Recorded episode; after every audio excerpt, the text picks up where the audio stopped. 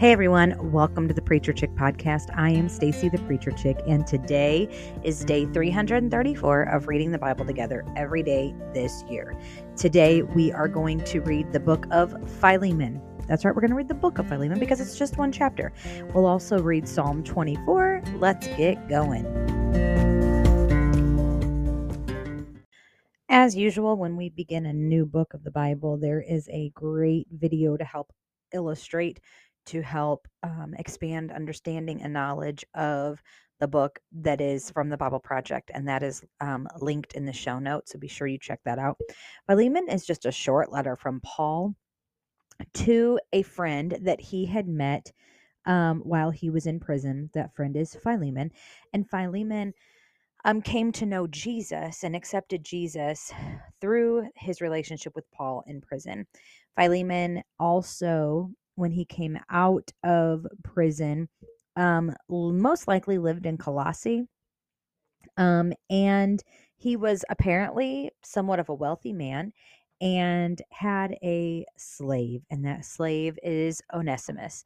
And Onesimus and, and Philemon apparently had a bitter falling out, let's just say. And Onesimus came to Paul for help.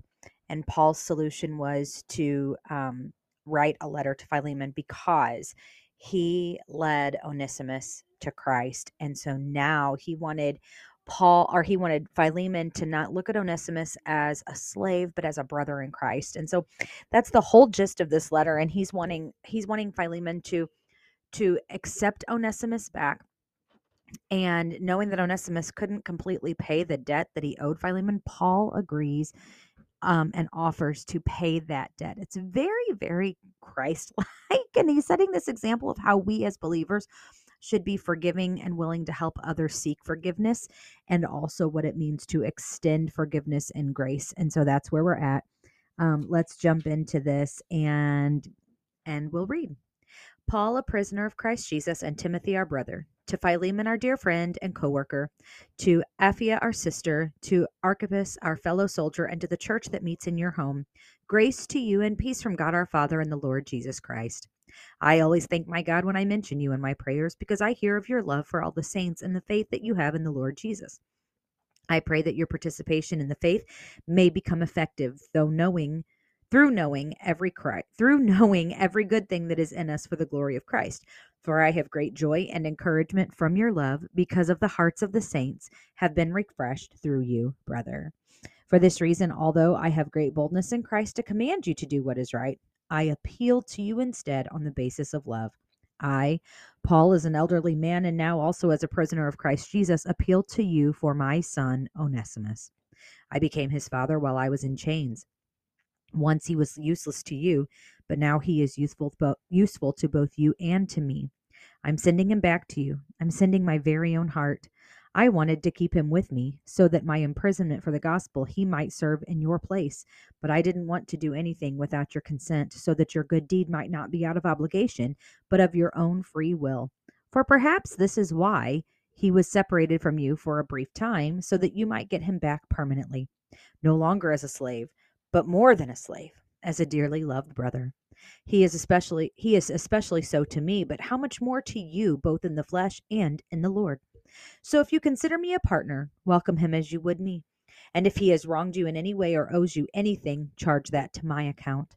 I, Paul, write this with my own hand. I will repay it. Not to mention to you that you owe me even your very self. Yes, brother, may I benefit from you and the Lord. Refresh my heart in Christ. Since I am confident of your obedience, I am writing to you knowing that you will do even more than I say. Meanwhile, also prepare a guest room for me, since I hope that through your prayers I will be restored to you. Epaphras, my fellow prisoner in Christ Jesus, sends you greetings, and so do Mark, Aristarchus, Demas, and Luke, my co workers. The grace of the Lord Jesus Christ be with your spirit.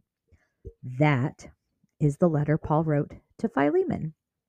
And now for Psalm 24.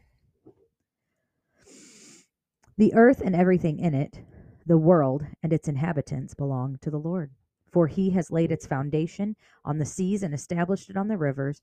Who may ascend the mountain of the Lord? Who may stand in his holy place? the one who has clean hands and a pure heart, who has not appealed to what is false, and who has not sworn deceitfully. He will receive blessing from the Lord and righteousness from the God of his salvation. Such is the generation of those who inquire of him, who seek the face of the God of Jacob. Selah. Lift up your heads, you gates. Rise up, you ancient doors. Then the King of glory will come in. Who is this King of glory? The Lord strong and mighty, the Lord mighty in battle. Lift up your heads, you gates. Rise up, ancient doors. Then the King of glory will come in. Who is he, this King of glory? The Lord of armies. He is the King of glory.